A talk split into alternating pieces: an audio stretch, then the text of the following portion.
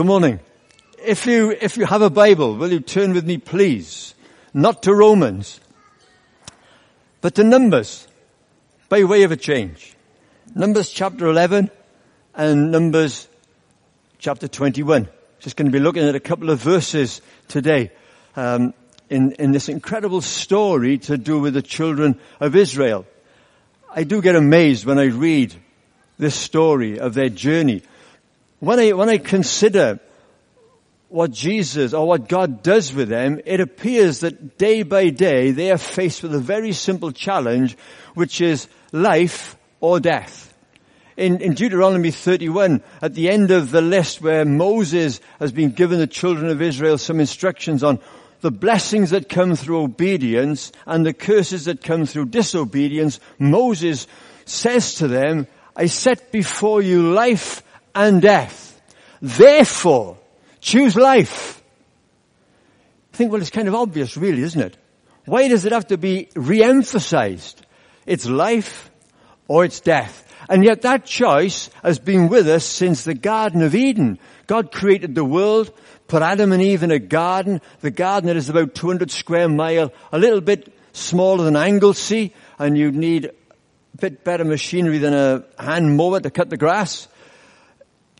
An incredible garden, full of fruit trees, and God says to Adam, every fruit tree in this garden is good for you. You can enjoy every fruit tree. You have to name the animals. You can name the trees. You can enjoy yourself. Just, just look after this garden for me.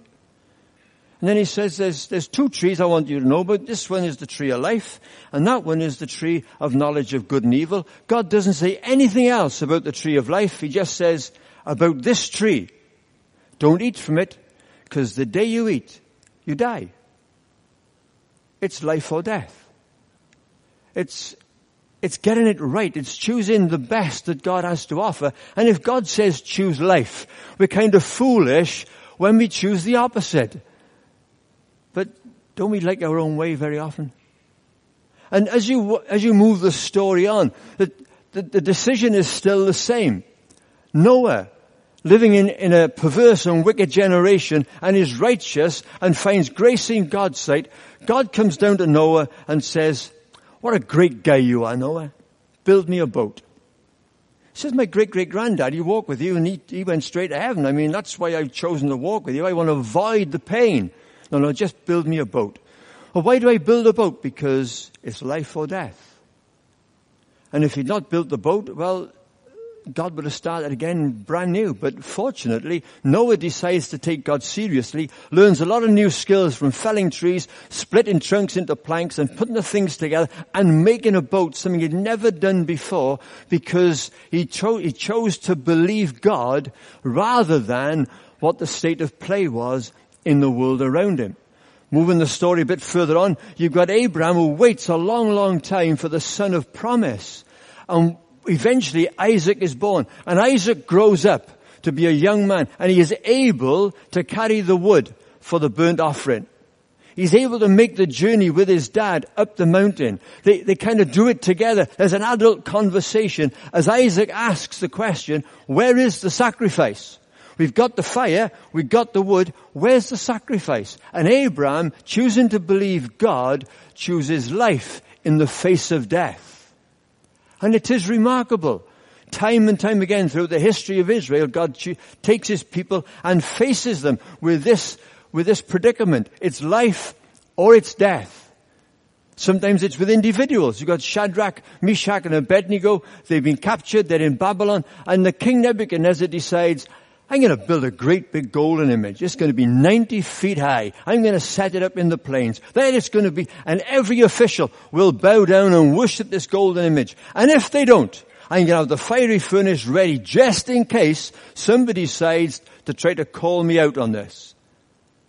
And the day comes, and the moment arrives, and the statue is there, and there's hundreds in the valley, in this plain, and the flute toots, and everybody falls down, except for Shadrach, Meshach, and Abednego.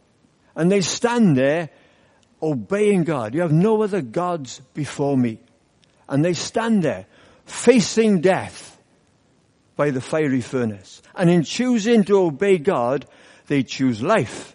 And in choosing life, they get an incredible miracle as they get thrown into the fiery furnace and they suddenly discover the Son of God is there with them. And they're walking around in the fiery furnace having a conversation and they get life in the face of death because to obey is better than to sacrifice. But sometimes we think, oh, if, if I disobey but I make a sacrifice, God will smile on me nicely. No, no.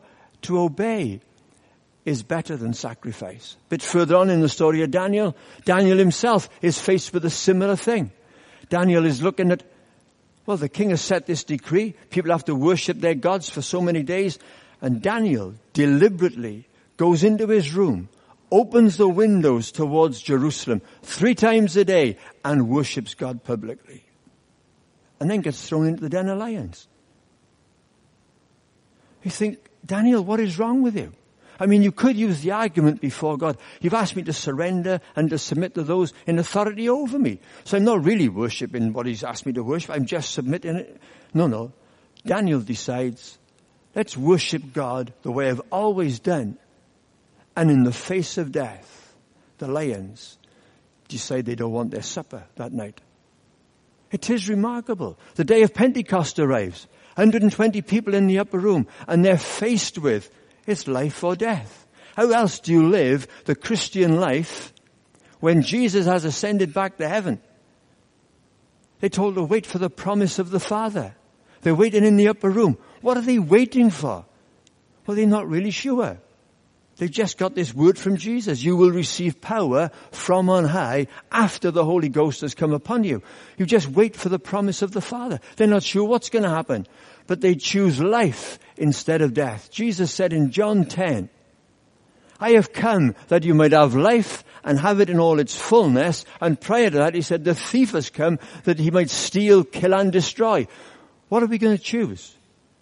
Now we come back to this story in, in Numbers where the children of Israel are faced with a challenge. They're faced with an incredible opportunity.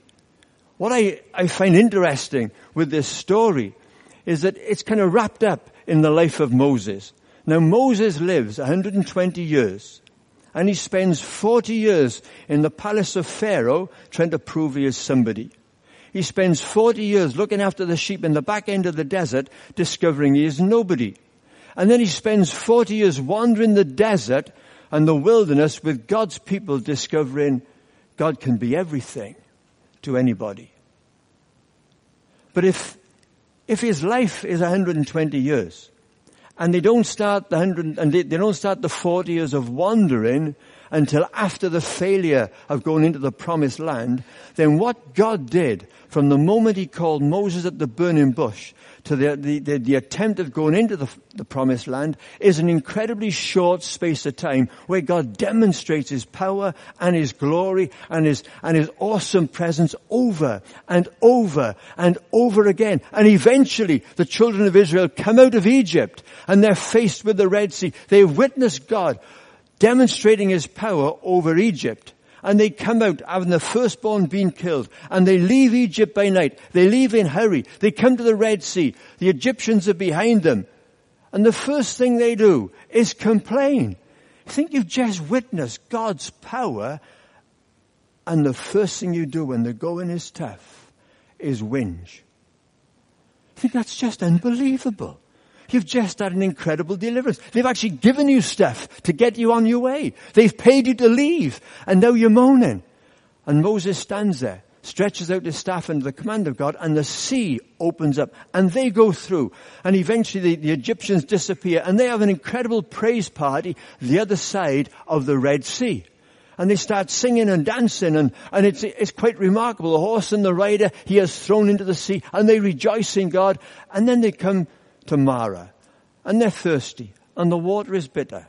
They don't remember the Red Sea. They don't remember the salvation and the provision of God. They complain because this is bitter. Think, what is wrong with you? And we come to chapter 11 and it says, and the rabble began to complain about the food. And the people of Israel wailed. I mean, two million people in a wilderness, wailing I mean, the noise must have been unbelievable. I do feel sorry for Moses. I mean, two million, two million people going, oh, if only we had the fish that we had in Egypt. We ate fish without cost. Oh, we had cucumbers and we had melons. Oh, we had leeks and we had onions and we had the garlic. Oh, if only. You didn't. You ate meat and veg as slavery.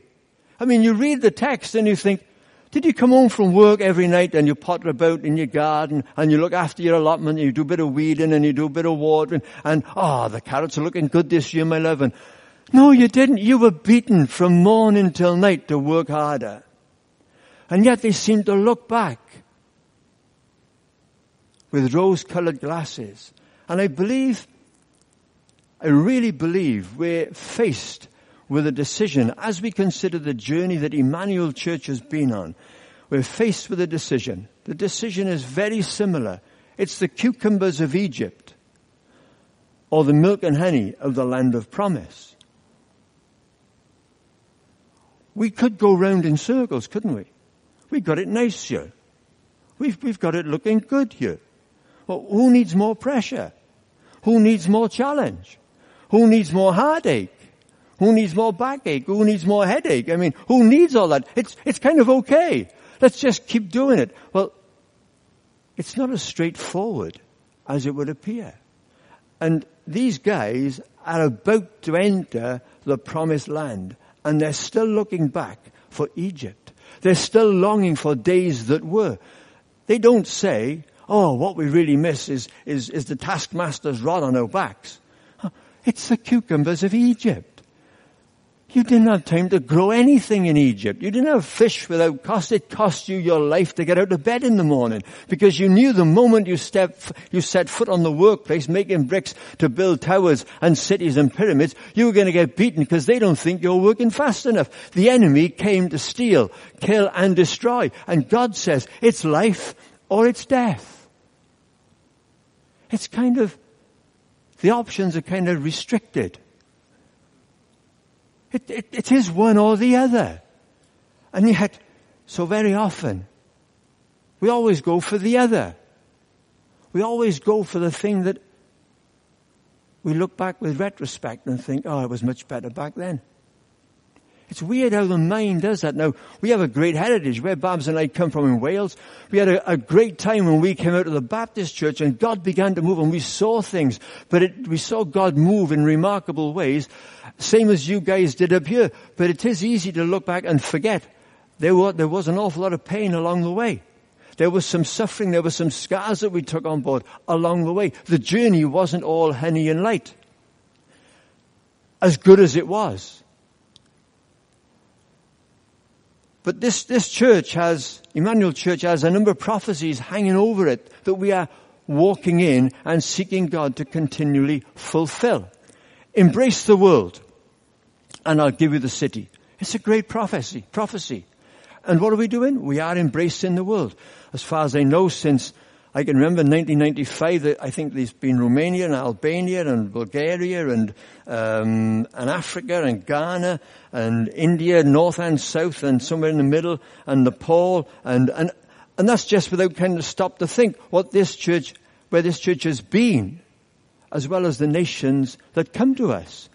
Overlapping that prophecy is we call to be a resource center. That's not the fabric, that's you and me. God wants us to be a blessing to the nations. Those that come to us and those that we have the privilege in go into. God wants us to be the resource, empowered by His Spirit to make a difference in the world around us. That's God's mandate. And then I believe the other word is about strengthening your stakes and lengthening your cords and stretching the tent of your curtain out wide. Enlarge the footprint of your influence. And they all have the similar kind of flavor attached to them. And God says, in a nutshell, I set before you life and death. Walk with the prophecies that I speak over you. Walk with the promises that I give you. Or go round and round in circles and see nothing that I really want you to experience. But the children of Israel are faced with the promised land is near. Chapter 13, they send the spies in. The spies come out. The spies bring back, carried by two men on a pole, a bunch of grapes. Not the kind you're going to get in Grainger Market. This is, this is massive fruit. This is big stuff that they have plucked and carried back to the camp. And still, the children of Israel believe the negative report that went something along the lines of, well, you know, we were grasshoppers in their sight, and that's how we are in our sight. And that is part of the problem. God doesn't want us to think big of ourselves. He does want us to think big in Him. And think of Him much bigger than we already do. Which is why the writer in Hebrews says about coming to God in a time of need so that we will obtain help. We come boldly before the throne of grace so that we gain help in a time of need. I don't come boldly when the going is tough. I am meant to come boldly when everything is going well so that when it gets tough, I gain help in the time of need. It's a relationship that God has called us into. A relationship that we need to develop and keep working with day by day, moment by moment. Keep involving God as much as we can.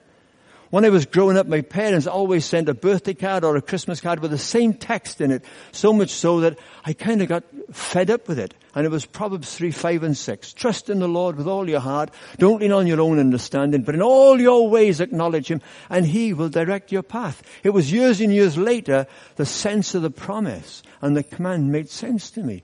Build a relationship with Jesus in the good times so when it does get tough, you know where to go and you know to turn to, and you know He's not going to let you down.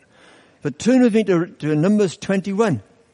In Numbers 20, uh, Moses has gone up Mount Hor with, with Aaron.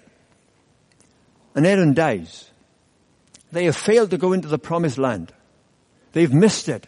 They've started their 40 years of wandering, going round and round in circles. One year for every day that the spies were in. And during that 40 years, that generation of unbelief dies. Slowly, sometimes one at a time, sometimes on masses, but they die. But chapter 21 starts off. They leave them, they leave Mount Hor and they go via the way of the Red Sea. I think that's incredible. They've just missed the opportunity for the promised land. And God brings them via the way of the Red Sea. What God is not doing is rubbing their noses in it. But what he is doing is serving them of a reminder of their miraculous escape. I did this for you. I opened the way. I led you out of Egypt. You came through this ocean. You look at it. I wonder how many of them paused for a moment and reflected on the miracle of that escape and then with regret said, if only we had trusted God. If only we had walked it through. If only we had believed Him. We would have been in Canaan by now. We would have been in the land of milk and honey by now. But instead, we're now going through this desert, going through this wilderness, and we're here for 40 years.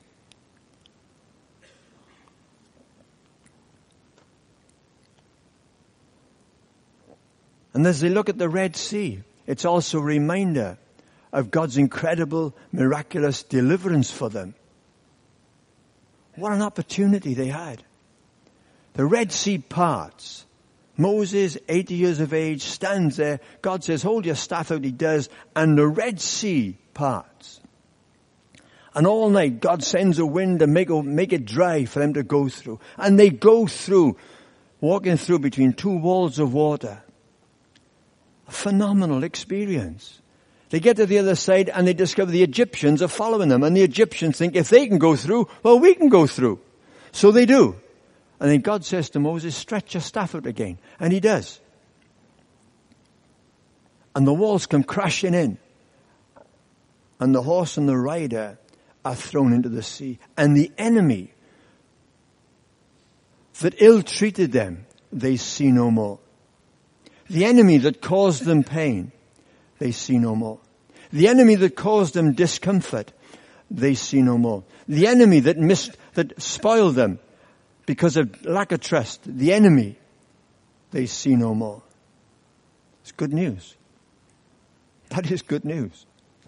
The enemy that caused us pain, the enemy that robbed us, the enemy that has dragged us down, the enemy that spoke ill of us, the enemy that stood in the way, the enemy that thought they had it right and we had it wrong, the enemy, you see no more. So it's a reminder of a remarkable deliverance. Buddy Harrison, American evangelist, stroke preacher, was called by God. He was leading a big church in, in a city in America, and God called him to set up and plant four churches on the main points of the compass around his city. North, south, east and west. And he did. And about two and a half years afterwards, he tells the story that he was thanking God because each church was thriving. Each church was blossoming. Each church was being prosperous. Each church was blessed. And he said, I was thanking God for what he had done. And in the midst of my gratitude, I just asked God, why did you choose me? And he said, I was really hoping that God was going to say, I knew I could depend upon you. You were the right kind of caliber. You had the right kind of charisma. Anything there's a pat on the back would have been useful. Instead of that, he said, the Holy Spirit said, the first five men failed. He said, I suddenly realized I was the last in the pecking order. I wasn't top dog. I was the last person that God had to choose because everybody else had disappointed him. We may not be the first group of people that God has asked to embrace the world. We may not be the first people that God has said, I want you to be a resource center for the nations. We may not be the first people in Durham for God to say, stretch out, lengthen your stakes and strengthen your cords and stretch the tent of your curtain out wide. We may not be the first group.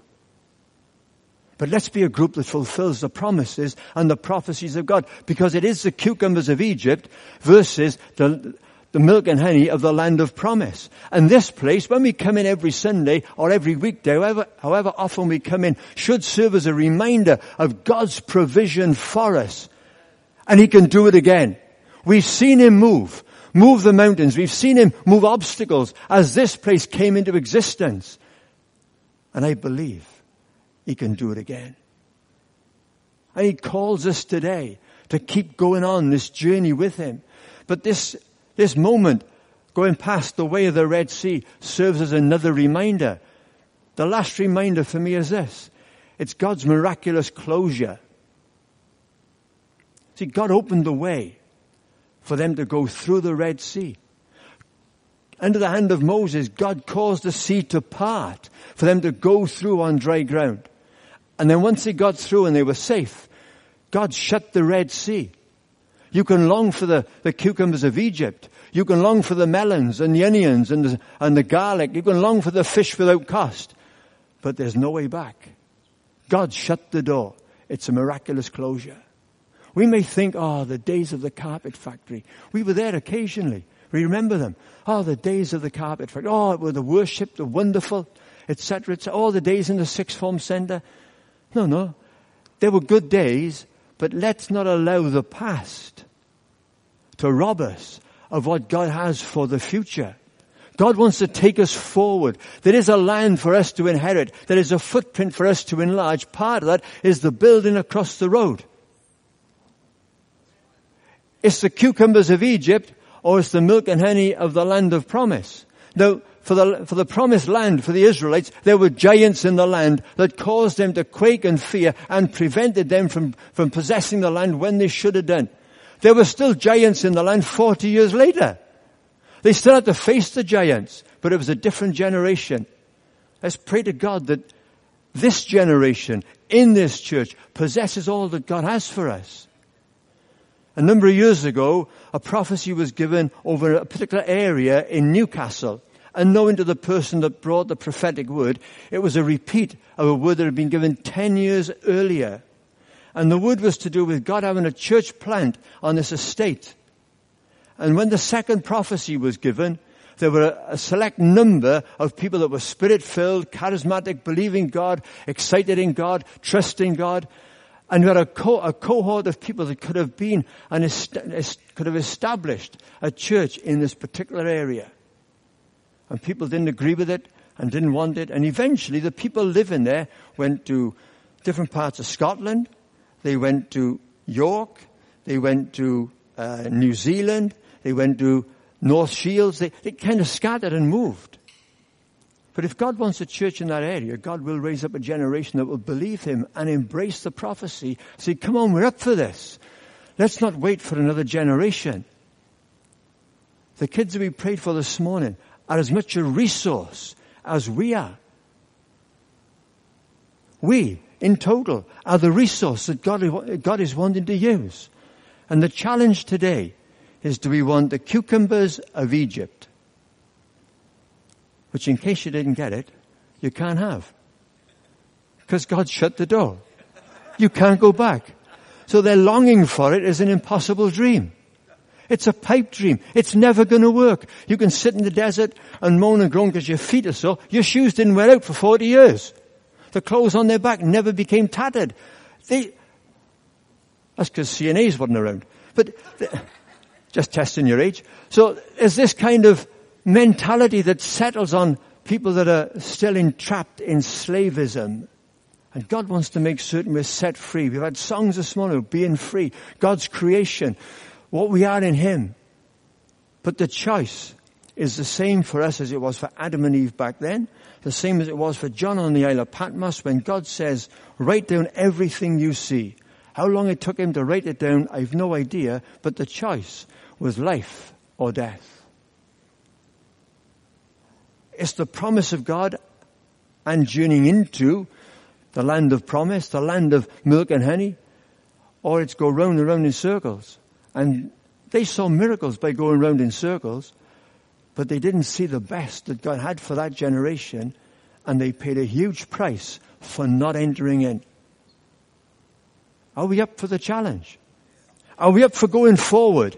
Are we up for seeing us enter into the building across the way? See, they had to cross the Red Sea. They had to cross the River Jordan. We have to cross a piece of tarmac. I hope God doesn't divide it because it could be curtains for everybody.